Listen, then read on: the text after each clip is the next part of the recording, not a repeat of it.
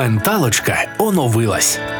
Я Олексій Удовенко, кризовий психолог та Яна Пекун, експертка з питань гендерної рівності та соціальної інклюзії. У третьому сезоні будемо говорити про відновлення, переосмислення та розвиток. Відтепер також у відеоверсії. Підписуйтесь і дивіться на YouTube та у TikTok. Слухайте, як завжди, на Spotify, SoundCloud, Megogo Audio, Google та Apple Podcasts Радіо Сковорода. Слідкуйте за анонсами та приходьте на відкриті записи. Отож, всім привіт! З вами подкаст Менталочка. І сьогодні незмінні ведучі Олексій Удовенко, кризовий психолог. Я Яна Пекун, експертка з гендерної рівності і соціальної інклюзії. Вперше кажу про це сама, до речі. Завжди речі, каже ти раніше Олексій. не казала. Всім привіт! Сьогодні ми будемо говорити про. Е, те, що от особисто мені здається, ми це мали затронути це питання значно раніше, можливо, навіть ще на початку повномасштабного, коли ми тільки починали про це спілкуватись, про е, те, як наш мозок себе захищає від тих подій, що відбуваються в нашому житті, як щоденно, так і коли це стрес, да, і тому нарешті ми до цього дійшли. Отож, сьогодні ми дійсно говоримо про те, як наш мозок захищає себе, і зокрема говоримо про механізми захисту і компенсації. І це дуже цікава тема. І я з тобою не погоджусь, бо мені здається, що ми якраз дуже вчасно про це говоримо саме зараз, з огляду на те, що тепер ми можемо проаналізувати, а як же ж нас наш мозок працює, коли відбувається якийсь стрес, як він функціонує як ми шукаємо для себе най е, якийсь безпечніший формат взаємодії з соціумом надалі. Тут є момент, що ну, по-перше, у нас всі теми важливі, абсолютно і без винятку. Це по-перше. А по-друге, е, ми ж е, в цілому ми вже говорили трішки. Ми просто розбирали більш детально конкретно там стратегії подолання стресу і так далі. Ми це говорили практично. Бо, ну, наприклад, на початку повномасштабного я отримав фідбек, що люди до цього не зіштовхувалися з таким рівнем навантаження враження. А зараз ми вже можемо так більш е, конструктивно, психологічно і з точки зору досвіду заглибитись в те, а як саме наш мозок в цілому може відреаговувати, да? і спробувати дати такий більш загальний огляд на ці питання. Такий ретроспективний. Я люблю це слово, бо бо це таке, знаєш, ніби про від, відійти назад і трохи спробувати подивитись угу. на все це так ем, беземоційно і безособово. Це завжди складно, особливо коли ми живемо в тому, чому ми ми живемо. І взагалі війні. Е, ми ну. живемо в війні, але окрім цього, ми живемо в не класичній війні, а безжальній війні. І от mm. кількість тих факторів, з якими справитись, здавалося б, людська психіка не може, вона просто зашкалює. Ми пишемо сьогодні епізод. Буквально вчора у нас в Україні були трагічні події на Харківщині, mm-hmm. і, і просто це неможливо усвідомити, неможливо просто взяти і це усвідомити. І тому, коли навіть я записувала анонс до цього епізоду, я казала про те, що багато людей відчувають себе не в ресурсі, це так м'яко кажучи. Ну не... то цей стан ти дуже м'яко. Ну просто мені здається, просто дуже попсовим формулюванням не в ресурсі, але його ну таке правильне значення це якраз про те, що я не можу функціонувати так, як функціонувала до цього. Не в ресурсі, Тому, не що... в моменті. Дивись, як ти гарно. Вибач. Ну, мені було бо ну бо е, ресурсний стан це той стан, в якому я можу бути окей. Тобто я можу бути окей з людьми, я можу е, концентрувати увагу на чомусь, можу відчувати втому, можу швидко якось приводити себе до ладу або давати собі е, ті речі, яких просить мій організм. Коли ми не в ресурсі, то ми дуже часто не в контакті з собою, бо ми вибиваємося, ми не розуміємо, куди нам йти. І от, власне, коли стається якась трагічна подія стресова, вона забирає повністю фокус уваги на себе. І люди, які включаються в неї емоційно, емоційно, вони стають не в ресурсі, бо вони включені емоційно в переживання, оці, оце ем, колективне переживання оцієї травми, травмуючої події. Угу. Але є ряд людей, які не відчувають нічого. І це теж про якийсь певний механізм захисту. Угу. Тому, Тому сьогодні було б дуже цінно поговорити про те. Як взагалі це може відбуватись у різних людей, що є окей, а що не окей, що може бути тригерними точками для того, аби кудись іти з цим далі? Ну до речі, от ти почала пригадувати про е, про події на Харківщині. Здається, ще десь ще десь прилітало. Це Харків і Харківщина. Ага, буквально там два, два дні. було так. два дні підряд. Область, так. І я за собою я не знаю, чи я про це вже казав тут. Ну бо я багато трендю, і щось щось може я тут казав чи не казав. Я можу це не завжди фільтрувати трохи, але я звернув увагу, що ну вже не викликає це таких емоцій, як раніше. Тебе. В мене особисто. А в мене хвилями. От буває таке, mm. що викликає, буває, що не викликає. Питання в тому, що я навчилась значно швидше виходити з цього, ніж раніше. А ти емоційно включаєшся в такі події? Буває, якщо я не, не ставлю собі усвідомлений такий, знаєш, mm. якийсь тумблер того, що не включайся в це емоційно, бо ти просто виб'єшся на кілька днів з ресурсного стану. Угу. Тоді це мене може вибити дійсно, коли я не усвідомлена оцих от моментів. От тут є цікавий момент. Ми переходимо до моїх захисних механізмів і того, як це в мене працює. Ем, Я сьогодні заходив е, в стрічку. Вчора була Харківщина, сьогодні історія в в Ізраїлі, і почали йти фотографії, відео е, з жахливими там з катуваннями і так далі. Е, і вчора я просто побачив стрічку новин. Окей, зрозуміло, Харківщина, е, якісь фотографії, де розбирають завали, вся інформація зареєстрована. Але коли я е, в цю ж стрічку почали викидати безпосередньо відео, я себе спіймав на на думці, що мені це зараз, що якщо я зараз це буду дивитись, а нам записувати подкаст через ну там годину, мене емоційно винесе. Угу. І я свідомо ну, закрив уникнув. всю цю справу. Так, уникнув. Але... Тож це може нас захищати насправді. Іноді. Я до чого веду? Свідомий підхід до цього може нас захищати, коли ми усвідомлюємо, що ти можеш дозволити собі вимкнути це. Але що робити, коли це стосується безпосередньо тебе або твоєї коли ти сім'ї. Живеш в цьому це або зовсім або інше. так, або коли угу. ти знаходишся настільки, наприклад, близько до е, фронту, що ти в принципі в цьому весь час як оцей адаптивний механізм е, взагалі працює, коли здавалося б, ну просто ну неможливо, але люди адаптуються. Взагалі, мені здається, варто почати не з неможливого, а з нормального. Є такий термін. Ми сьогодні, коли готувались, то ми, ми собі придумали що маємо, що це має прозвучати. Це копінг, е, і або як частіше вживають копінгова стратегія. Угу. Взагалі, копінг це загальний опис механізму подолання людиною нових обставин та подій в її житті. Іншими словами, е, це такий е, це частина транзакційної теорії. Вона здобула Визнання? Відомість так, визнання не так не так давно, саме ну, цей термін в рамках саме цієї теорії, тому що в нас є дуже різні підходи до розуміння стресу е, від е, ну, там умовного фройдівського психоаналітичного до сучасних там КПТшних. Ось мене зараз захейтять за те, що я сказав фройдівський, а потім такі сучасні КПТ. Окей, мені прилетить. Ні, ні, не прилетить. Дуже мало хейтерських коментарів. До речі, я бачу в нас. Це така мінімальна провокація. Така а давайте. Ну, не написати. знаю, мені аж аж якось от незручно. Сумно? Да, сумно, мало хейту. У мене в Тіктоці багато його. От, І до чого я веду? Е, що я взагалі до чого вів? Я знову відволікся, як завжди. Е, що ці стратегії, е, що це свого роду всталені механізми, які ми вивчаємо в ході нашого життя, і до яких ми е, в стресових ситуаціях, коли ми зустрічаємо стресу, ми до цього повертаємось, оскільки ми не знаємо, як по-іншому. Я хочу відразу mm тебе запитати, бо для мене це завжди цікаво. Я теж вивчала копінгові копінгові стратегії mm з точки зору ем, формування взагалі людиною. Ем, способу якось адаптуватись до стресу або якось його вирішити. Та Мені було цікаво зрозуміти, які я використовую стратегії, і в терапії ми це обговорювали багато з моїм першим ще терапевтом. Ти сказала в терапії і на мене показала. Ні, ми з тобою. Це хіба така, знаєш, ну, це інтервізійна якась е, процесія. Я не знаю, не можу це назвати терапією, але але ну вайб подібний.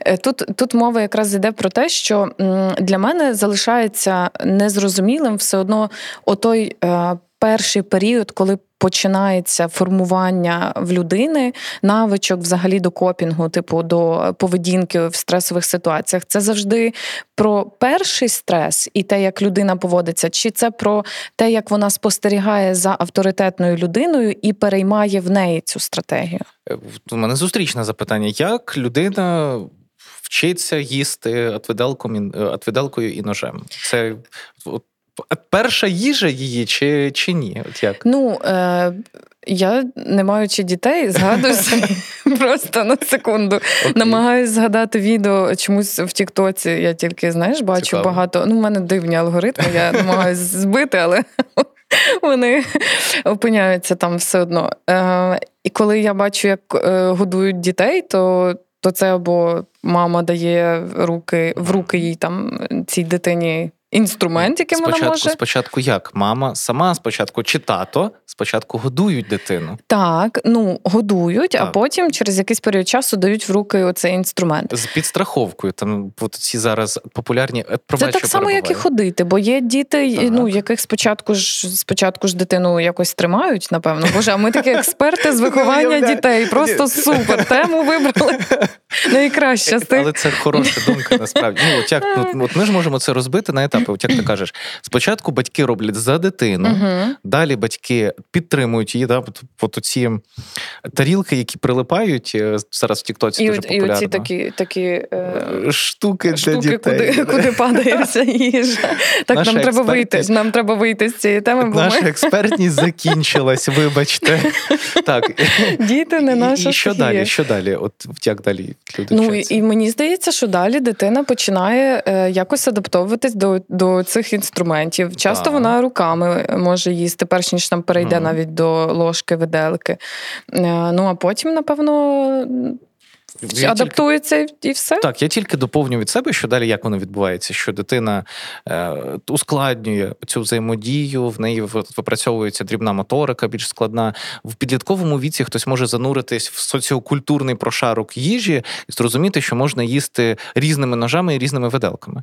А в дорослому віці взагалі Не обов'язково в підлітковому. Бувають діти, яких з народження Умовно. там вже вчать. Е, я, Ця виделочка е, сюди, це сюди. Я більше маю на увазі свідомо, свідома інтенція до вивчення цього питання. Самостійно. окей. Так, так, угу. так. А в дорослому віці там взагалі якісь. Ну, до чого я веду? Е, що стратегії подолання стресу це не щось, що. От ми один раз в житті з цим зіштовхнулися, і тепер воно так. Це процес навчання, і це процес навчання через батьків, здебільшого, або ну Здебільшого, але не в основному. І через ну, не, не обов'язково.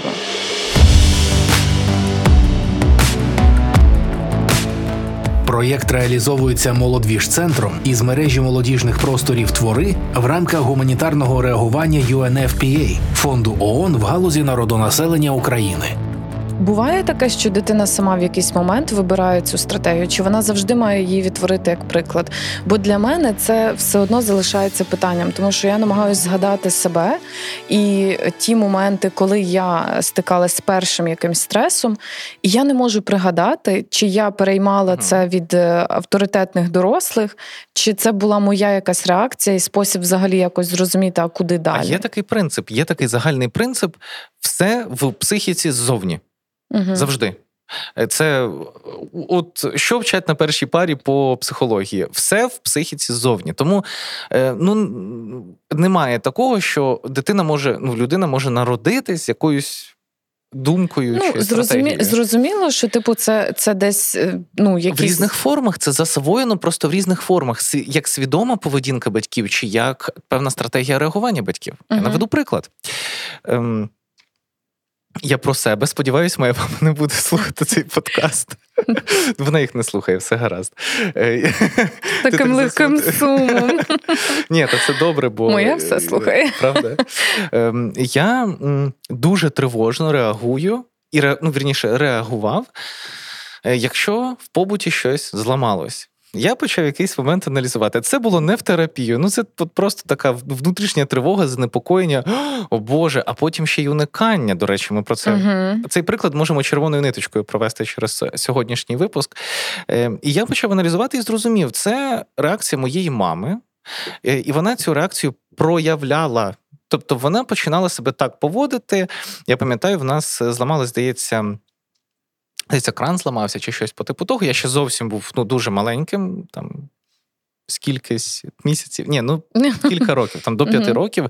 І вона прям, я пам'ятаю, як вона бігала, така Боже, Панікувала. що ж тепер робити, де шукати гроші? І я розумію, так, це це фінансово затратна штука, але з іншого боку, це ж те, що я спостерігав, і воно в мене записалося, як якщо щось ламається, це кінець світу.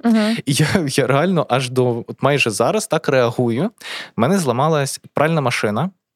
Е, я відчув цей стрес. Да? Це нова подія, це все про копінгові uh-huh. стратегії. Це от щось трапилось. Uh-huh. Я уникав. Е, я уникав реально, вирішення. Я уникав вирішення. Так, якийсь час. Я після цього задумався, чому я Ого, уникаю як цікаво. Цього. Класно, що ти це пофіксив в процесі, якраз такої, знаєш, приклад такий да. на- наочний. Да, це дуже наочно. Бо для мене. Е, Уникання це теж такий цікавий механізм, але я його ніби не люблю. Знаєш, для мене ну, от стратегія уникання це про щось таке, з чим доведеться все одно рано чи пізно зіткнутись. Тому для мене Е, навпаки, ну може тоді відразу давай про ці стратегії поговоримо, mm-hmm. та про те, які вони є. Бо для мене е, я завжди виділяю собі три основних: це уникання, вирішення проблеми mm-hmm. і пошук соціальної підтримки. Ну це ж класика. Ти гуглила? Класика. Чи ти знала? Я знала, бо я проходила нещодавно навчання по життєстійкості. Mm-hmm. Це був такий окремий блок, е, який е, виділяв ці стратегії, але насправді в роботі в соціальній службі службі ми теж багато працювали з цими стратегіями. Просто, можливо, багато хто робив це неусвідомлено, якщо да, ти да, да, так, але загалом ну, це це десь туди. І, власне, і те, як я е, розділяю це і спостерігаю в своєму оточенні, те, як люди обирають ці стратегії, я. Мені дуже комфортно взаємодіяти з тими людьми, для яких от копінгова стратегія нормальна, є вирішення проблем або пошук соціальної підтримки. Бо через цю підтримку все одно можна дійти до вирішення проблем. Ну, Але стратегія уникання зараз для нас дуже. Дуже звична і стала набагато більш поширеною за рахунок того, що ми не маємо е, усвідомленого чіткого розуміння того, що буде далі.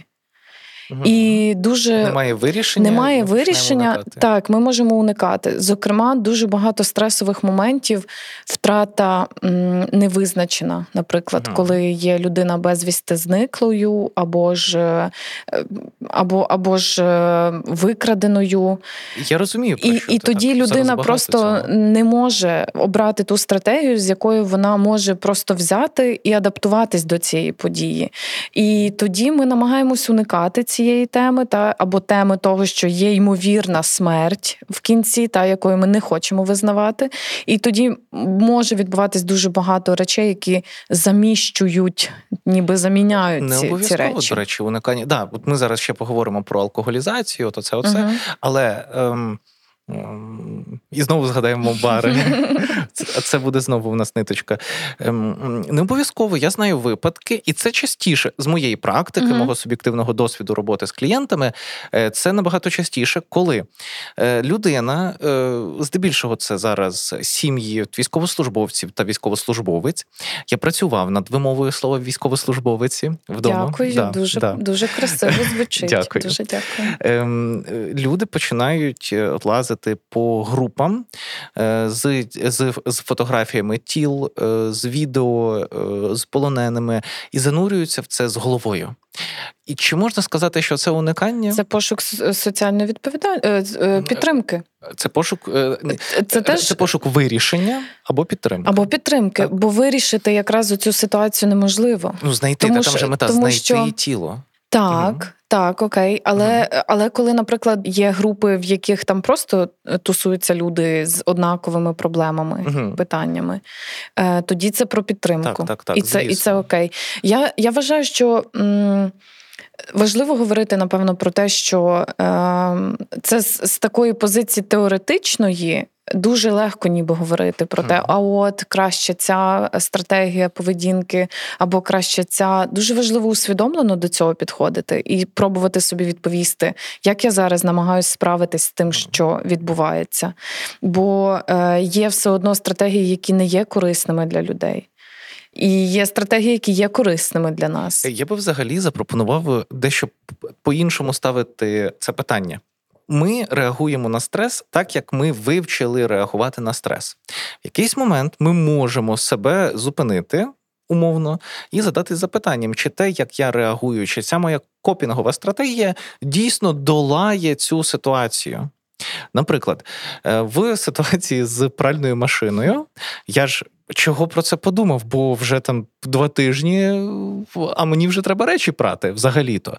І ця стратегія створювала ще більше е, ще більш стресову ситуацію. Тобто вона мене ще більше напружувала, що і змусило мене задуматись над ем, як це оптимальністю такої стратегії поведінки. І от я і пропоную до цього так підходити. Якщо людина, якщо умовний ви, глядачу чи глядачко, відчуваєте напругу, е, тривогу і так далі, то це якраз і чудова нагода зрозуміти, чи відповідають мої дії моїй меті. Mm-hmm. Наприклад, якщо моя мета не відчувати тривогу через прання, то я маю змінити свою стратегію поведінки. Mm-hmm. А щоб її змінити, мені потрібно зрозуміти, яка в мене стратегія поведінки. І тут вже не так важливо, е, як моя мама себе там поводила, коли мені було три. Та начхати. Угу. Ну, це вже не важливо. Важливо зараз така стратегія, і я можу її змінити завжди. І це можна робити, е, як це класично робиться. Мислення змінюємо через поведінку, поведінку через мислення. Е, як я можу змінити своє мислення в цій ситуації? Взяти та і, і, і зробити. Взяти і змінити. Так, ну це не так складно. Тобто продумати цю стратегію, власне. Угу. В тебе є якісь такі м, спостереження за своїми копінговими, копінговими стратегіями? Що тобі більш притаманно? Е, я власне трохи сказала про це, бо е, знаєш, я людина, Ти яка про вирішення, я, я угу. людина, яка е, працювала з підходом цього рятівництва. Угу. Люди, які є рятівниками, рятівницями по своїх оцих от соціальних навичках і і побудові взаємодії з соціумом, вони здебільшого всі, мені здається, про вирішення. Угу. Для мене найскладнішою з того всього е, завжди є пошук підтримки, як би це не звучало. Це найскладніше. Найскладніше, угу. бо дуже легко уникати, але потім я все одно це вирішу. Угу. І оцей спосіб покладатись виключно на себе, він має оцю зворотню сторону медалі. Що мені складно просити про допомогу, складно угу. просити про підтримку. Але, наприклад, зараз я стикаюся з такою ситуацією, коли е, є глобальна проблема, яка з якою складно справитись моїй близькій людині, mm. і для цього мені доводиться часто е, часом просити про допомогу в інших людей, угу. щоб підтримати цю людину. І для мене це насправді досить складно. Але я вирішила змінити підхід до цього. Знаєш, за рахунок цієї глобальної проблеми, яка є, і цінності цієї людини в моєму житті, я вирішила, що для мене це не має бути складно. Я повинна поміняти до цього підхід. Да? І... Е, змінити якраз цю стратегію. Так, Змінити Дуже цю прикольно. стратегію на от власне пошук соціальної підтримки, бо я розумію, що я сама не справляюсь. І Е, Мені хочеться жити в тому ідеальному світі, де я сама справляюсь, але чим більше я живу, тим більше я розумію, що я потребую підтримки е, різних людей в різних ситуаціях, тих людей, яким я можу довіряти. Е, І для мене дуже цінно є ця підтримка. І я переоцінила це не з позиції, що я слабка, а з позиції, що біля мене є класні люди, яким я важлива, і вони для мене важливі. Тому, взагалі, коли я прошу в когось про допомогу, це завжди люди, які для мене є безпечними. Дуже цінно, що ти змогла це в собі віднайти, але. Е, мені дуже хочеться вставити, але бо в цій варіації, те, як в тебе це відбулося, це такий шлях відкриття якоїсь нової грані, нової варіації поведінки, і це дуже круто, це дуже цінно, правда. Ем, от, Можливо, комусь це дуже відгукується людям, да, яким складно йти ем, за допомогою, але є інша сторона медалі, тому що. Е, от оцей механізм, який там ну зазвичай класично пишуть пошук соціальної підтримки та схвалення, він може нести, е, він може слугувати не дуже добре. Це в випадках, коли люди починають перекладати відповідальність замість mm-hmm. того, щоб вирішувати свою ситуацію. Наведу приклад, це дуже часто відбувається в е, або в дружніх, або в, в партнерських е, зносинах, що дуже часто в таких ситуаціях люди починають перекладати, е, бавитися в перекладанні відповідальності. Наприклад, якби в мене зламалась пральна машина. Нас просто тизер може складати з твоєї пральної машини. Було би прикольно, якби на тизер поста... до, до це зображення поставили пралку. І до кінця розмови ти маєш поремонтувати пральну машину. Знаєш? І в кінці ти такий, і я поремонтував цю машину. Я, Значить, прийшов чоловік чи жінка, там технік. Друзі, і... знайте, що якщо на обкладинці не було пральної машини, то нам партнери не заапрували, але ми дуже хотіли. Е, це я за я за це.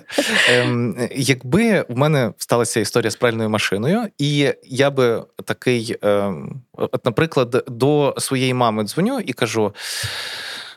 А можеш викликати майстра? От оце було для тебе. Ну, то, типу, мені. Ну, це, це спосіб вирішення через іншу так, людину. Це вирішення, але це може псувати. Але стосунки. це перекладання відповідальності. Це перекладання відповідальності. Це може псувати стосунки, тобто це ж ну напружує людину здебільшого. Е, Не завжди, звісно, нормально в стосунках просити про щось, як ми про це казали, mm-hmm. але інколи це може бути надмірно. І ось тут мені здається важливо відслідкувати, чи це не впливає на партнерство, чи це не впливає на стосунки е, з тими людьми, до яких ми звертаємось. І тут ми приходимо до того, що нам треба вчитись говорити асертивне ні. Бо ну, мені та, окей, коли людина, в якої я прошу про допомогу, каже: Sorry, не можу, бо не можу. Я не думаю від цього, о Боже, що вона чи він про мене подумав, він мене не не поважає. Не ці... Ні, я просто розумію, що це доросла, зріла, адекватна людина, яка просто, опираючись на свої можливості, може відмовити, коли вона не може мені допомогти. І це окей. Це не робить нічого мені це е, окей. поганого. Це окей, якщо ми знаходимося в бульбашці, де а ми знаходимося окей. в бульбашці. А ми знаходимося в цій я, бульбашці. Я собі побудувала взагалі життя в цій бульбашці, і тому часто, е, коли ми mm-hmm. говоримо про е, якісь теми, і я даю якусь свою ретроспективу суто mm-hmm. з досвіду, то зрозуміло, що я даю її виключно з того, як е, я живу в своїй бульбашці, де люди емоційно е, дуже люблять. Якось спостерігати за собою, аналізувати і і говорити про да, про те, як вони почуваються. Класна така тусовка. Але нічого не заважає вам, якщо ви хочете бути в такій тусовці, формувати таке середовище. Ну, в мене тільки це сьогодні нормально. був поінт е, в консультуванні, якраз про те, що то це от асертивне ні, воно псує в лапках псує стосунки з людьми, да, строго кажучи. Бо люди думають, що ти високомірний. Да, злий, Це, злий. Я я з цим стикнулася угу. нещодавно, коли е, мені закинули таку річ, ніби що я угу. досить високомірна. Але я кажу: а чому в чому ця високомірність проявляється? А як стати низькомірною? А для от, чого ставати низькомірною, що би це не означало?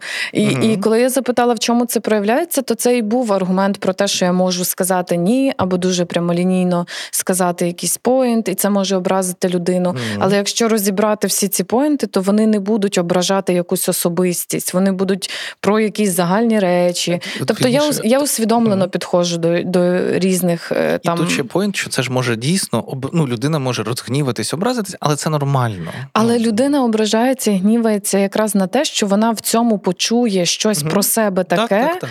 що й буде відображенням її травм, комплексів і інших якихось е, не знаю того, як вона вона себе ідентифікує в соціумі, це просто підтвердження її страхів про себе. Е, своїх уявлень, так, так, так. Е, слухай, а як правильно, е, як інклюзивно сказати низькомірний? Мені здається, я взагалі це не знаю, що це, це означає. недостатньо це, інклюзивний що це термін. Означає? Ну це не інклюзивний термін. Ну а що означає низькомірність? Ну, високомірність це той, хто е, ніби Над я бо, навіть не знаю. Бо просто теж високомірні люди, напевно, це люди егоїстичні, які можуть нехтувати потребами інших людей людей е, задля своїх потреб. Я не можу себе назвати такою.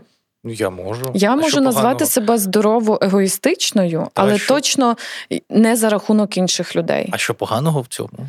Ну, з іншого ну, боку. Ну, дивись, якщо ми кажемо про соціальну якусь взаємодію, то є ти і є інша людина. Є твої права і є ага. права іншої людини. Ну. Якщо вам доводиться взаємодіяти, і ти хочеш, щоб ця взаємодія була ефективною, ага. то ти маєш зважати на те, як почувається інша людина, або як взагалі відбувається ця ваша взаємодія. Ага. Якщо тобі плювати слати умовно, і ти такий. Та буду слати всіх там, знаєш, е, бо мені байдуже. То це про те, що тобі байдуже, напевно, на людей, з якими ти взаємодієш. Для мене класно, коли людям комфортно біля мене, але не не за рахунок мого ну, стану емоційного. Тому, коли я кажу ні, я зазвичай кажу це асертивно, якщо це не порушує моїх меж я, і прав. Е, от в мене дещо інший поінт буде. Я вважаю так кожна людина сама відповідальна за свій стан. І якщо мені не кажуть про те, що щось не ну окей, є певні межі, які я які я постійно перетинаю.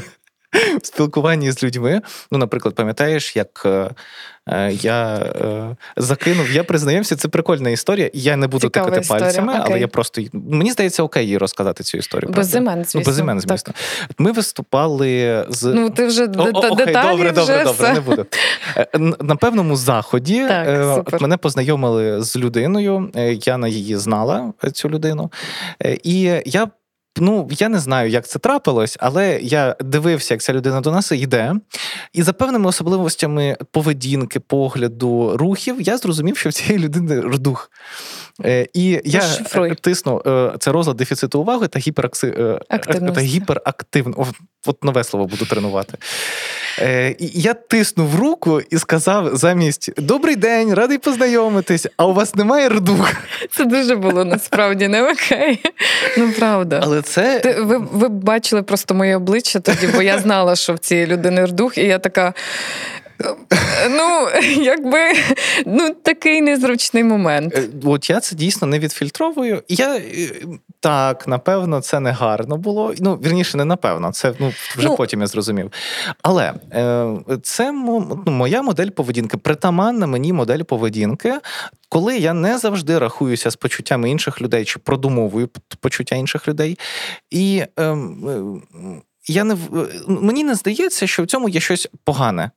І е, да, це було негарно, я погоджуюсь, але я це можу вже постфактум визнати. Але як це впливає на твою професійну реалізацію? Як людина, яка є психологом, ти ж можеш з необережності використати щось таке, що людину дійсно буде ображати? Чи це і є інструмент твоєї роботи? Mm. Ніби якийсь провокуючий такий? Е, Не зовсім. Ну е, ти маєш на увазі в консультуванні чи так, в житті? Ну, ну тобто в особистій терапії, з е, коли ти терапевтуєш mm людей, так. люди розкриваються, вони стають вразливими перед тобою за mm рахунок того, що вони розповідають про різні такі ну особисті речі, які часто можуть бути. Я наведу приклад. Так говорили за часів царя Гороха, тому мені здається, такий приклад можна. Людина втратила близьку людину людину.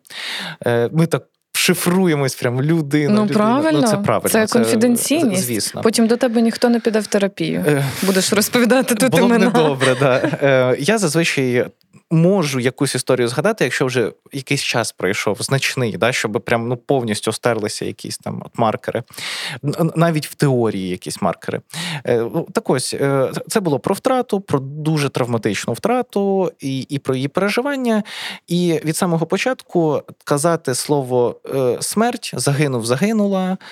Це було дуже тригерним. Це було надзвичайно тригерним, але я продовжував це казати, і ну тому що це життя. Ми не живемо в світі з рожевими поні, і згадуючи про це, будуть звучати такі слова від оточуючих. Ці слова будуть звучати в голові. Важливо е, це це було важливо прийняти. uh І так, я розумів, що це тригерить, але ж це нормальне слово. І ми, якщо це тригерило, ми задавалися запитанням, що саме в цьому тригерному, uh чому це так? І дійсно, з часом е, це стало окей. Ця людина стала нормально. Ну, по-перше, вона пережила цю втрату. Що трапилося за певний час. І за часом сама стала спокійно, більш-менш спокійно говорити ці слова. Е, до чого я веду? Е, що Якщо щось тригернуло, то це скоріше не про мене, угу. а це про ту людину. Сто відсотків. Але угу. іноді це знаєш, це травмоінформований підхід, коли ми, угу. ми усвідомлюємо, що ми не можемо знати, хто саме серед нас є більш травмованим, менш травмованим. Ми не порівнюємо рівень травматизації. Mm. Ми не питаємо в людей, що з тобою трапилось. Але коли ми спілкуємося з людиною. І бачимо, що в її поведінці є mm-hmm. щось таке е, таке дуже специфічне, то ми ставимо собі це запитання: та а що з тобою трапилось? Але треба це так, е, ну це це складно, 100%, але нам треба навчитись це робити. Людям, які є в е, ми травмована нація, травмовані mm. війною, жорстокою, геноцидною.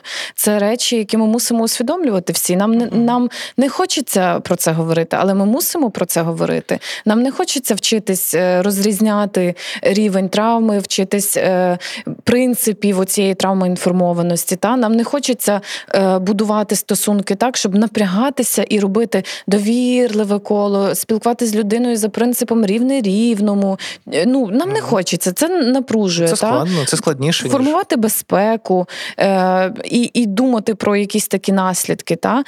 Ну, звісно, це складно. Я би запропонував. Е, до речі, ми так від теми відійшли. Але просто ми насправді капець. в межах цієї Але, теми. да. Це завжди це завжди е, це якась не знаю, якась чарівна історія нашого подкасту. Тут є, напевно, межа. Я би я би запропонував подумати про баланс в цих питаннях. Угу. Я не можу думати про кожну людину, з якою я спілкуюсь, але я можу знати, які речі можуть бути особливо важкими для людей в цілому. Угу. Ну але знову ж таки, я ніколи не передбачу реакцію на я будь-яке моє слово. Я погоджуюсь. І я дуже багато тривожних людей знаю, які будуть тригеритись на кожне твоє слово. Абсолютно вірно. Є ще інша каста тривожних людей, які, думаючи, як би нікого не е, е, тригернути, ну то просто сходять з розуму і не виходять я е, з дому. Я ну, я взагалі надто. про те, що золота середина це ідеальний рецепт для всього. Ну, типу, легко оця, оця радикальність, знаєш, або там, або там, вона не окей, бо це так само. Знову ж таки, якщо повернутися вже так дуже до нашої теми, питання того, як людина реагує на стрес і як вона почувається у цьому, та це завжди може бути про щось радикальне, а може бути про золоту середину, коли ми навчимось чути себе, свої потреби, вивчимо те, як ми поводимось е, під час стресових е, подій, яка наша стратегія взагалі реагування на це. І тоді ми вчимося ніби взаємодіяти через призму Я знаю себе. І те, як я можу безпечно для себе взаємодіяти з іншими. Я точно не не кажу про те, що нам треба всім трястись один один над одним. Точно ні. Але нам треба вчитись е, взаємодіяти більш безпечно, більш уважно. Нам треба усвідомлювати, що все більше і більше людей будуть травмованими. Тому ми повинні навчатись е, взаємодіяти екологічно і асертивно. Це для нас є обов'язком наступних трьох-чотирьох років, тому що. Це обов'язок. Все, нам немає куди далі е, дітись. Для того, аби уникати ретравматизації, ми мусимо усвідомлювати рівень травмування і травматизації. Це важливо. Подкаст Менталочка. Я хотіла поговорити ще про розлади харчової поведінки. А ми ми ж так плавненько І для мене цього. та і для мене це теж така цікава тема, бо це ж теж про те, коли ми не усвідомлюємо меж свого тіла. Та це теж про таку радикальність, певну, Е, коли людина для того, щоб відчути своє тіло, вона або е, голодує або переїдає оці, оці компульсивні дії переїдання. Ну, ну це якраз е, от ми от нас дійсно занесло кудись туди. Якщо повернутися, е, то е, стратегії поведінки, копінгової поведінки, долання стресу е, можуть різнитися. Я пропоную, да, от як ми сказали, є позитивні способи, є не дуже, та які не дуже оптимально нам допомагають. І в межах цього ще ж ще ж є рівень стресу. Е, і в різних ситуаціях, залежно від того, наскільки інтенсивні події та тривалі події в нашому житті, і стратегія подолання може бути іншою. Наприклад, в питанні з пральною машиною я мав уникання, але якби це була, е, ну скажімо, прильот е, в сусідній будинок, я б не уникав цих подій, я би щось робив. Да? Не не ремонту пральної машинки. Е, це вже ну, не, не до ремонту, це не якщо що. Це не стосується. От І це ж стосується і компульсивної поведінки. Ти ти згадала розлади харчової uh поведінки, це компульсивна поведінка, це нав'язлива, відтворювана поведінка, на меті якої є подолання стресової ситуації. Угу. Або такої, що що турбує, да, якоїсь тривожної думки чи стресової ситуації. І е, розлади харчової поведінки, які наслідком цієї компульсії, вони дуже різняться залежно від того, які установки, які переконання людина мала в минулому. І це теж історія така дуже з дитинства. Е, і якщо не сформоване здорове ставлення до харчування, тобто, ну ти сказала про тіло, а я би ну, запропонував дещо по-іншому. Якщо нездорове е, ставлення до харчування або не випрацьовані інші стратегії долання стресу, ось ми маємо наслідок. Угу. І, І наслідки доволі печальні. І е, дуже часто це про неприйняття свого тіла, бо нам теж треба почати говорити про це mm-hmm. зовсім на іншому рівні. Одна історія mm-hmm. радикальна, коли ми намагаємось нормалізувати будь-яке, будь-який стан, але інша історія про здорове відчуття свого тіла і його потреб. Це насправді це не ілюзія, це не якась ефемерна річ, це те, до чого ми маємо повертатись кожного разу, коли ми відчуваємо стрес. І е, я виходила е, на вулиці Львова з нашим соціальним е, опитуванням стосовно того, як люди фізично Ой, відчувають себе у стресі. І е, дуже цікаво було, що е, люди, по-перше, від, роз, розуміють, що це наслідок стресу, конкретні якісь явища, які вони називали, які відбуваються з їхнім тілом, випадіння з волосся, порушення сну, е, переїдання, е, трошечки е, такий, знаєш, хтось хтось говорив про ми здається, це не винесли в відео, але в нас там було звертання до алкоголю, до якихось речовин, які змінюють так, які так, змінюють так, свідомість. Там. Е, дуже цікаво е, для е, репрезентативності, напевно, відповідей. В нас була відповідь про те, що не звертаю увагу на своє тіло, я просто роблю те, що мені потрібно робити. Знаєш, попри Знаєш, попри будь-які відчуття. От Мені хочеться цій людині сказати: от дякую, скільки... що ви чесний. По-перше, за чесність, за відвертість. А по-друге, скільки ви витримаєте? От, але от але так люди живуть, і це мені здається знову ж таки наслідок системи радянського союзу союзу і людей, які не вміють відчувати своє тіло. Бо ті наративи, які пропонувались довгий період часу нашим батькам, бабусям, дідусям, прабабусям, прадідусям, е, це зовсім недалеко від нас всіх. Це наративи про те, що є вища ціль, е, ти маєш працювати як робот, покласти е, своє ж так, так. Та, своє mm життя і здоров'я на на поталу, от просто цьому якомусь якійсь вищій цілі, та і праці, е, іншим як такі, людям, іншим людям не виділятися, бути угу. сірою масою, одягатись так, як всі одягаються, і бути такими, як всі. Це не може не мати наслідку. Ми зараз отримаємо якраз наслідок всього, що було закладено тоді. Mm. Да, Це якраз і про колективізм історія, і взагалі ми так от трішечки по сторонам, я спробую звести цю mm-hmm. думку до кубки. В чому ідея? Що якщо ми не зважаємо на своє тіло, е, Вірніше так, коли ми зустрічаємося з стресом, наша реакція може бути як оптимальною, так і не дуже ефективною. Якщо ми взагалі не зважаємо, то ми матимемо наслідки, які називаються там психосоматичними.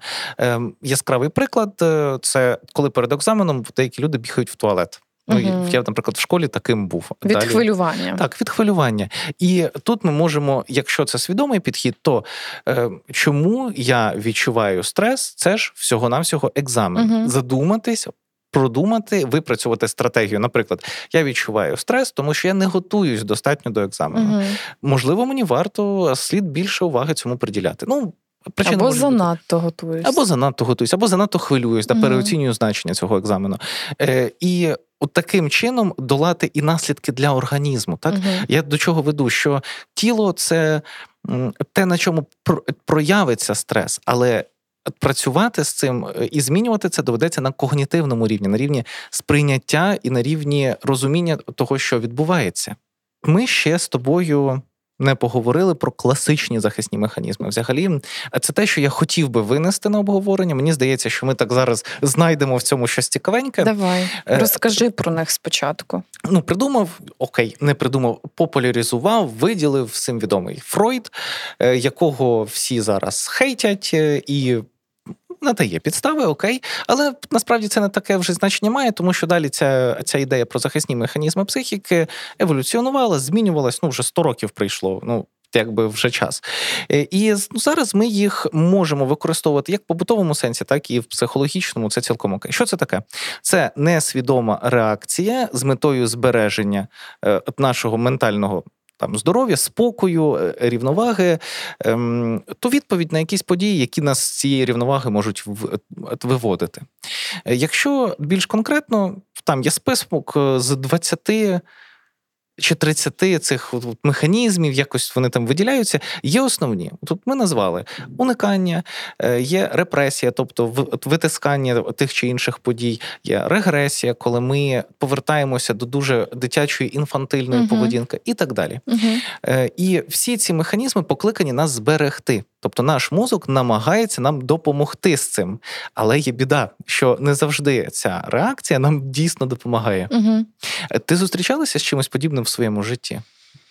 Um...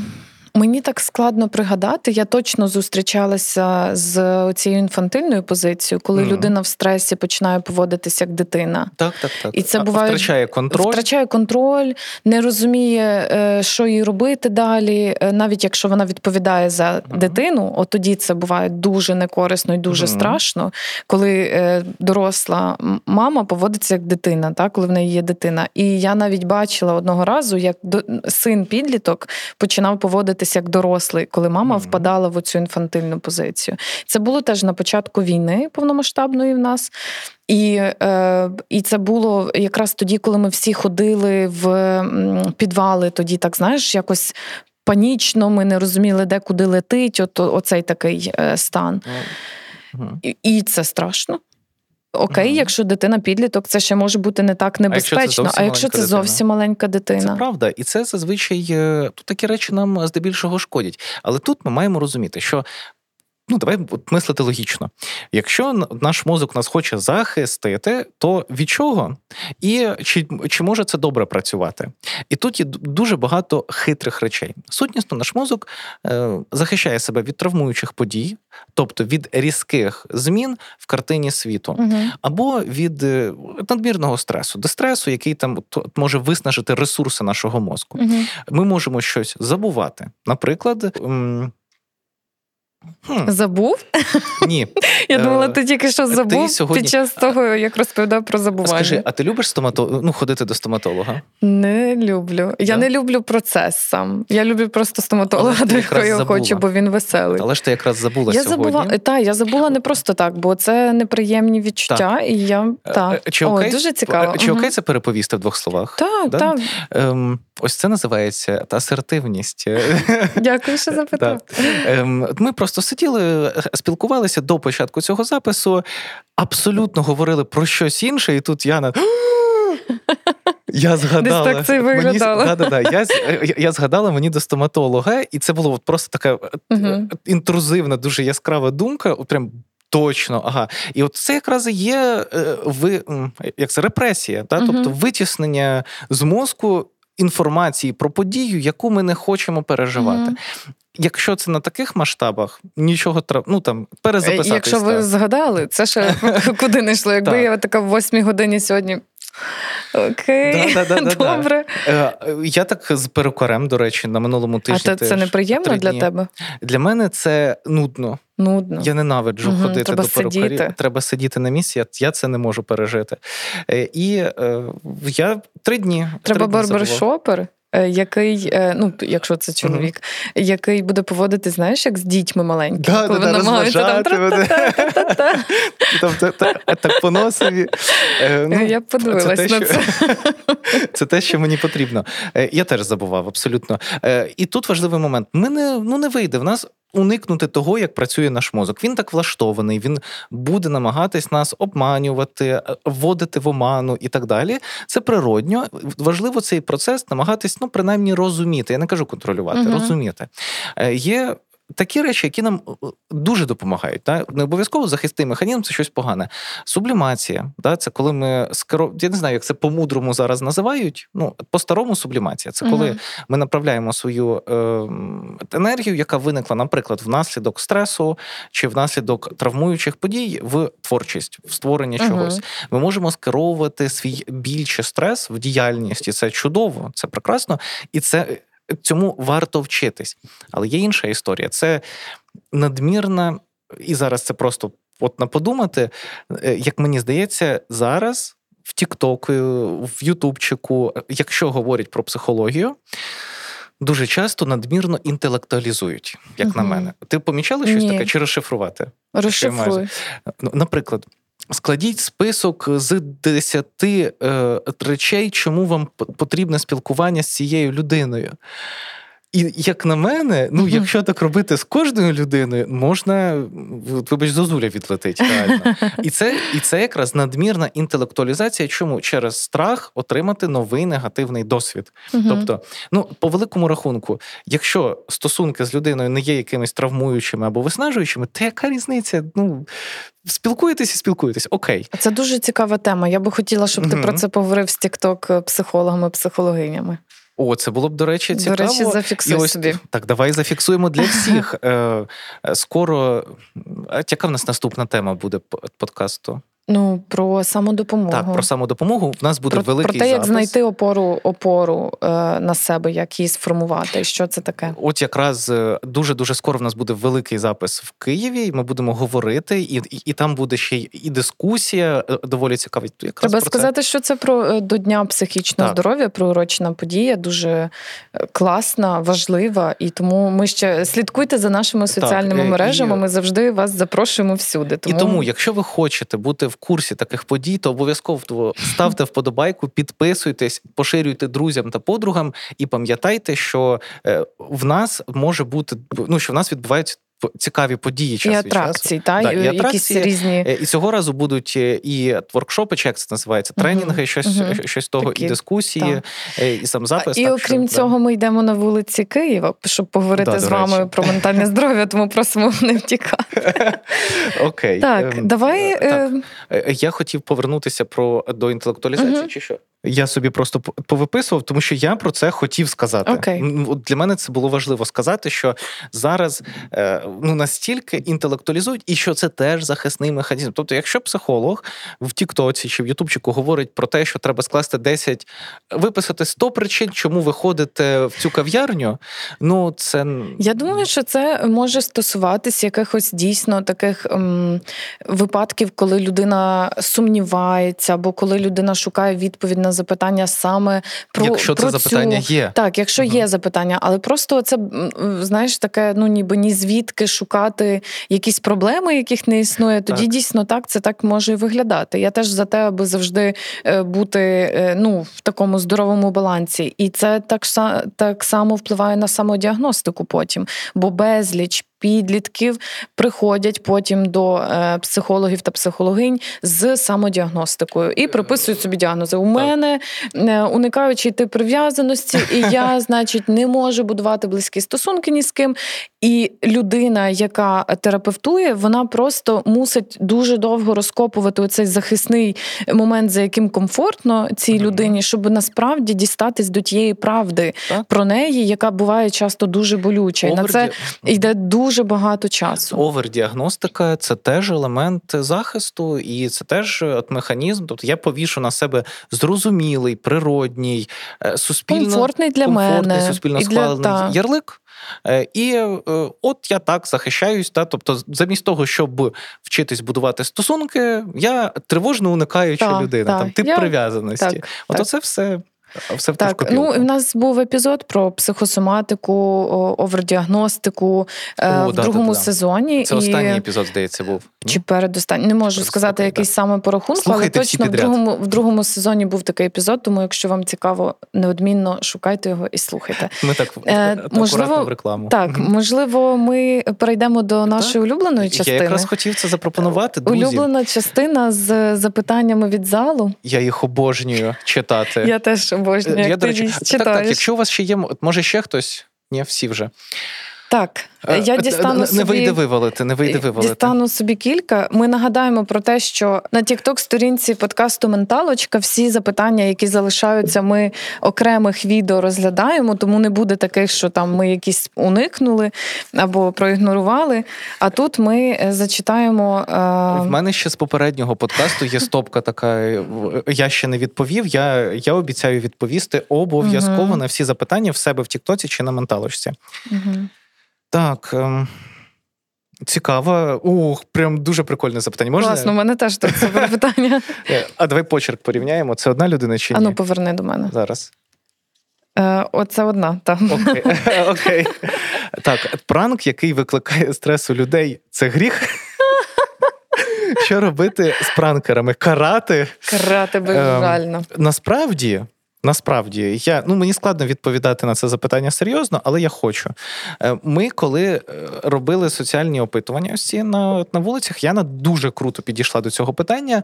Вона, е, зустрічаючи людей, пояснює, що відбувається. І для мене це був такий шок. Ну щоб не створювати якраз стрес. Да? От оцей надмірний стрес. І от Яна підходить і каже: Ми то такий-то подкаст, такий-то проект, я така. Ось мої колеги цим займаються. Чи не хочете ви відповісти на ось? Таке запитання на камеру і так далі.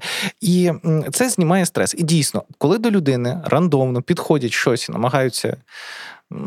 Отримати контент, на мій погляд, тим паче в країні, в якій е, маса ПТСРів, маса стресу, це це надмірно, це неправильно і це не асертивно.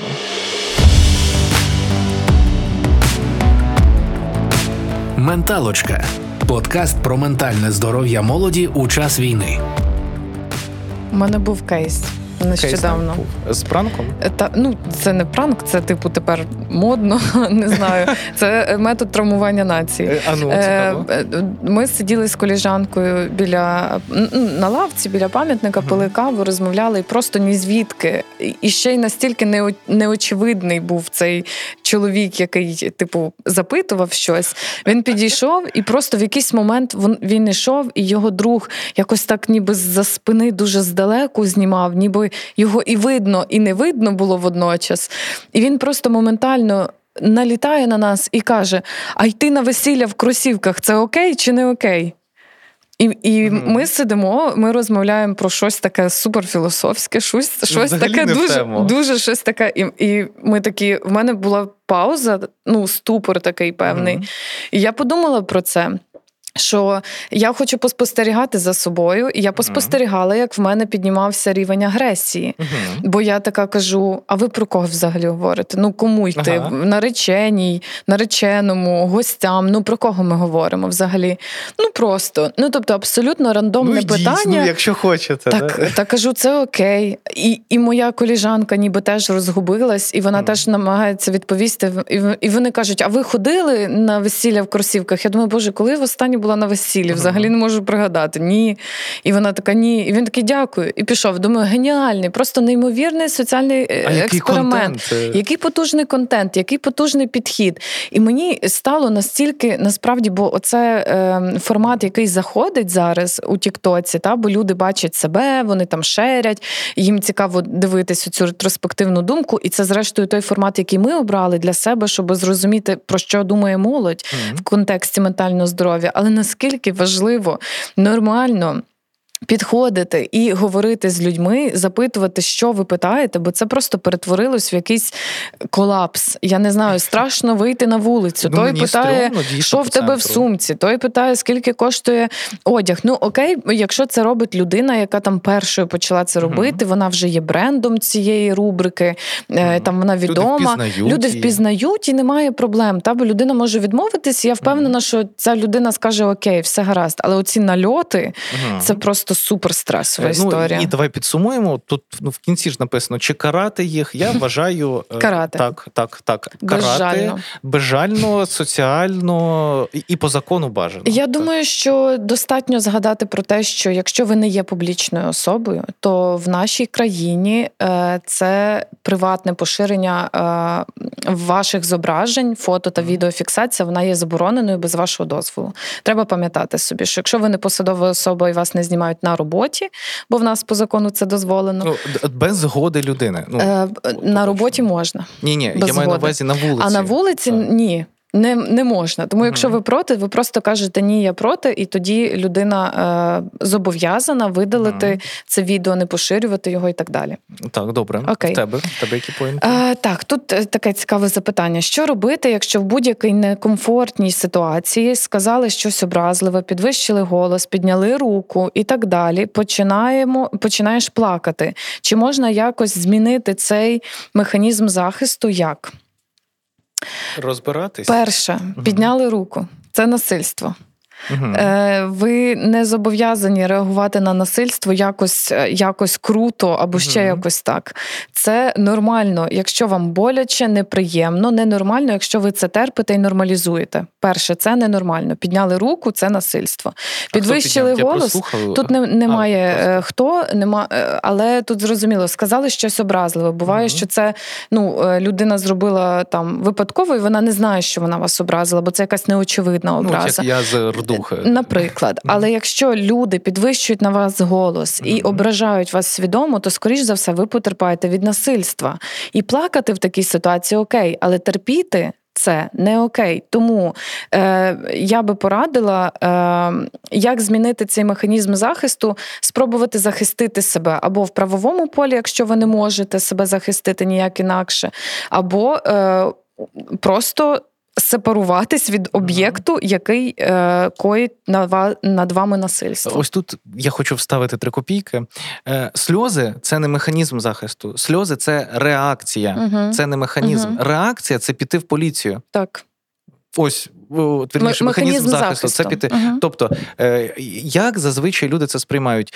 Е, О Боже, я не зміг чи не змогла відповісти якось круто там чи щось зробити? Ні. Так. Ви відповіли так, як ви відповіли. Ви відреагували і далі.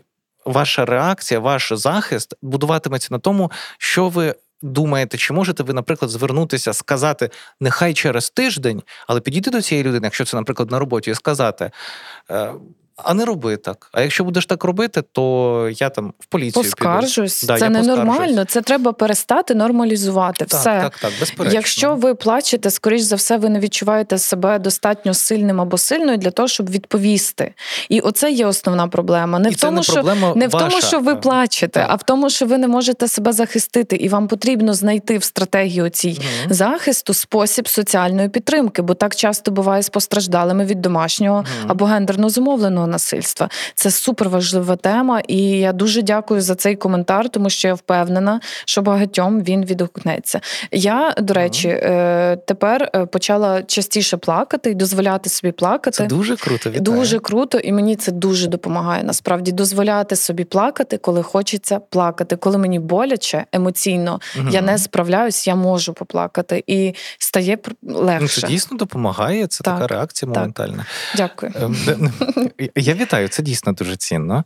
Е, в мене є про дитячий стрес. Е, так, е, а скільки ми по два відповіли чи по одному? По одному. По одному. Давай ще ще по одному. Ну, щоб два. Давай. А чи по два. Ну добре. Відповідай. Так, дитячий стрес. Як допомогти дитині впоратися з ним? І під запитання, які які найпоширеніші дитячі стреси. Дивіться, стрес за визначенням це е, реакція на нетипову ситуацію в нашому житті. Немає універсальних стрес-факторів. Ну ні, ну можна сказати там війна, але знову ж таки, для одна людина готова до цього більше чи менше, інша не готова. Ну тут це індивідуально. А от е, що, е, що казати про як допомогти дитині впоратися зі стресом, це вже простіше говорити. Дю... Пояснювати пояснювати і допомагати розробляти стратегії поведінки. Дитина Е, е, не я це часто повторюю, дитина не дурна, вона просто маленька, uh і вона може знати менше. Але ж це не означає, що вона не може осягнути інтелектуально те, що відбувається навколо. Тому сказати, поговорити, що відбувається, спробувати систематизувати цю ситуацію і, зрештою, допомогти розробити стратегію поведінки, але втілювати цю стратегію має дитина. Так, в першу чергу. І ще одна невеличка порада суто від мене: уникати ефемізмів, навчитись називати oh. речі своїми своїми іменами і не е, шукати оцих м'якеньких якихось завуальованих е, слів, які би могли замінити оце страшне слово, якого якого насправді боїться перш за все сама доросла людина, mm-hmm. яка пояснює війна, війна, насильство, насильство е, і так далі. Дуже важливий момент. І до того, що обов'язково має бути розмова пряма, відверта, але на рівні того віку Вона може бути просто спрощена на так? рівні того віку, в якому є дитина. Та важливо не не прийти, не сказати трьохрічній дитині: дивись, значить, оце отак, і отак, і отак. Все почалося з острова Тузла, да, і от от оце загнути. Ні, от одні, інші, треті. Окей, Окей добре. Е, Так, я тобі там.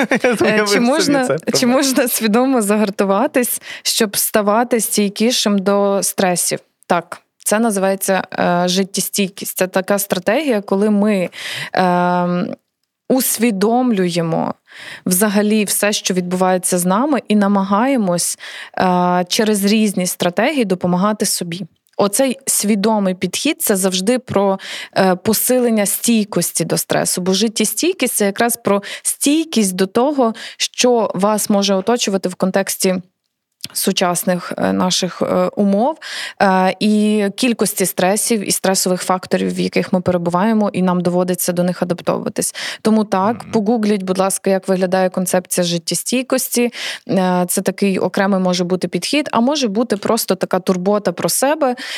Якщо не хочеться комплексно до цього підходити, то просто навчіться відповідати собі чесно на запитання про себе, що зі мною, чому я боюсь чому я хвилююсь, як я реагую, mm-hmm. чи е, корисною є така стратегія реагування на цей чи інший подразник, е, і що мені потрібно дати собі для того, аби потурбуватись про себе. І Тут ще такий момент: стрес за замовчуванням це реакція на щось неспецифічне. Отже, підготуватись до цього не вийде, так. але дійсно можна набути навичок розуміння та усвідомлення того, що відбувається. Так, І спіть будь ласка, спіть, бо сон це спіть, основа так, для того, аби ми е, були в ресурсному стані для того, аби зреагувати на. Е, на те, що відбувається, тому що здоровий сон це основа всього, як би це банально і нудно не звучало. Спіть і вдягайте шапочку вже холодно. І їжте гарно. Але не переїдайте. І взуття здорове. О. Здорове. Зручне. І, і взуття зручне носіть, бо потім ноги болітимуть. Так. так. Мені так це не, це не, не, Ми не знецінили все, що я сказала до цього. Це ні, жарти. Ні, ні, просто, ні, це та, просто це жарти, та безперечно. Які книги або джерела порадити по подоланню стресу? Раз. Як уникати ретравматизації, якщо можливо, в складних обставинах? Добре. Ем, Я не впевнений, що є якась література, яка може в цьому допомогти. Я більше схиляюсь до того, що це про дослідження себе, своєї поведінки, своїх свого емоційного життя. А якщо ми вже говоримо про дослідження свого емоційного життя, це або е, в особисту терапію, що може з цим дуже угу. допомогти. Так. А прям по літературі. Я ніколи не рекомендую книжки по психології. Але от, Бо до речі... ми, до речі, перед цим згадали з тобою про те, що дуже часто оці всі lifestyle коучі, да, тренери, да, да, люди, які радять там нещодавно, якраз TikTok був дуже популярний про те, що е, там жінка, яка написала книжку про щастя, вона скоїла суїцид. Ми намагалися. До речі, напишіть в коментарі, якщо знаєте хто це, бо ми не знайшли. Е, Там умовно люди, які розповідають про успішний успіх. Е, не мають взагалі там грошей або ще якоїсь там реалізації так. в цій сфері. Тому тому тут завжди складно, ніби класно дивитись так. на досвід людини, якщо вона про це говорить і радить. Е, я додам, що це завжди про ресурсні е, дії для себе, про те, да. що вас угу. наповнює. Я взагалі дуже багато років я кажу багатьом людям одну річ: протягом дня ви повинні для себе зробити одну приємну річ. От це має бути такою стратегією е, подяки собі за те, що ви живете, робите все, що ви хочете, стараєтесь, не стараєтесь, лінуєтесь і так далі. І це може бути. Ванна тепла, там не знаю, пахнюча, класна, mm-hmm. може бути якась покупка чогось, що ви хочете.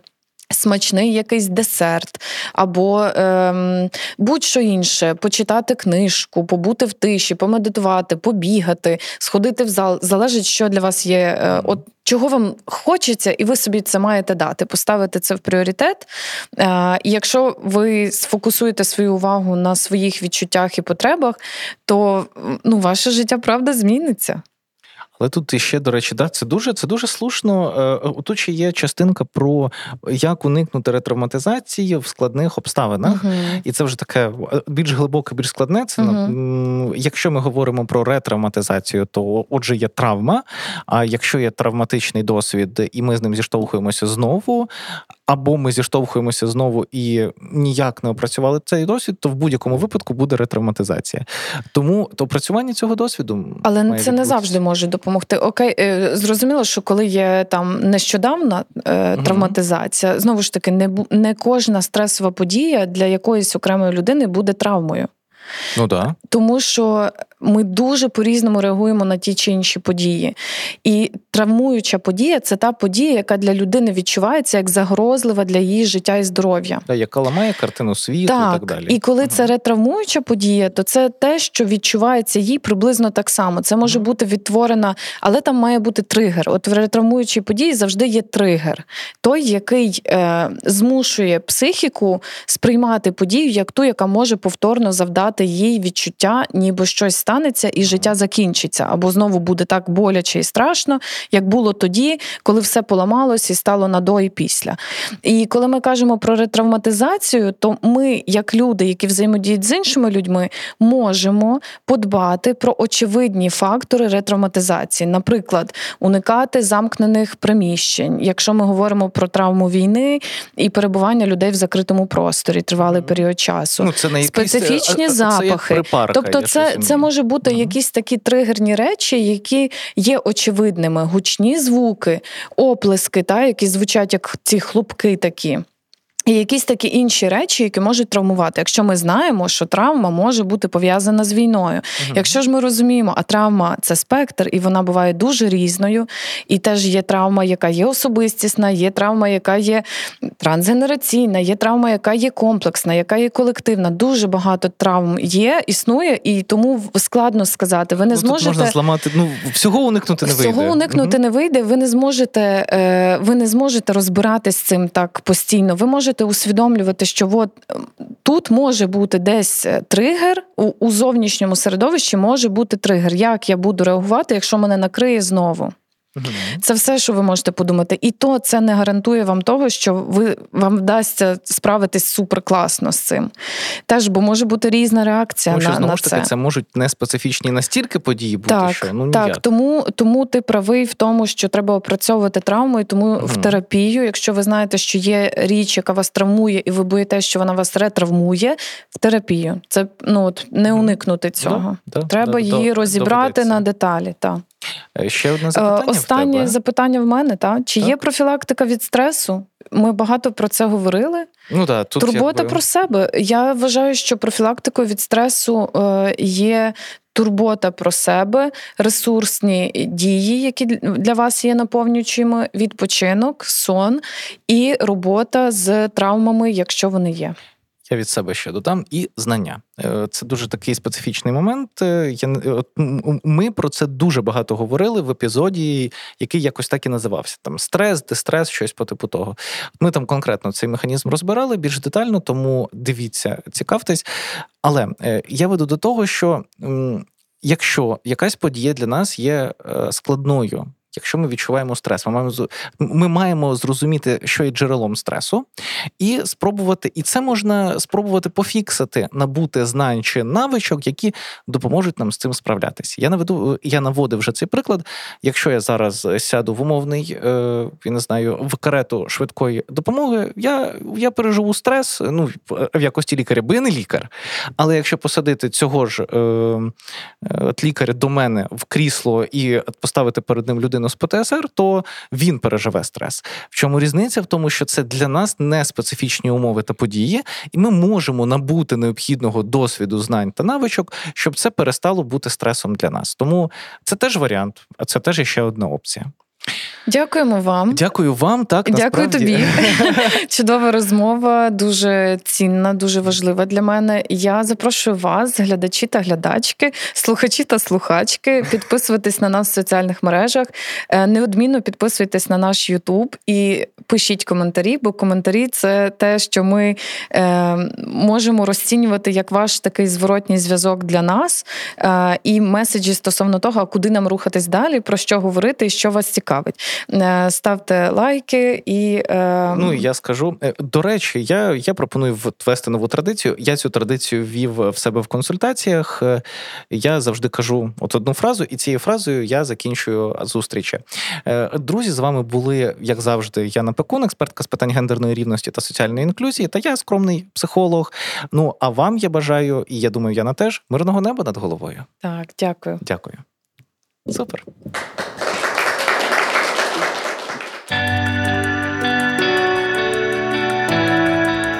Менталочка оновилась.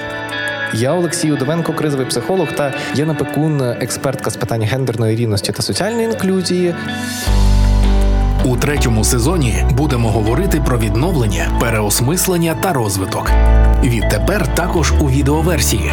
Підписуйтесь і дивіться на YouTube та у TikTok. Слухайте, як завжди, на Spotify, SoundCloud, Megogo Audio, Google та Apple Podcasts Радіо Сковорода.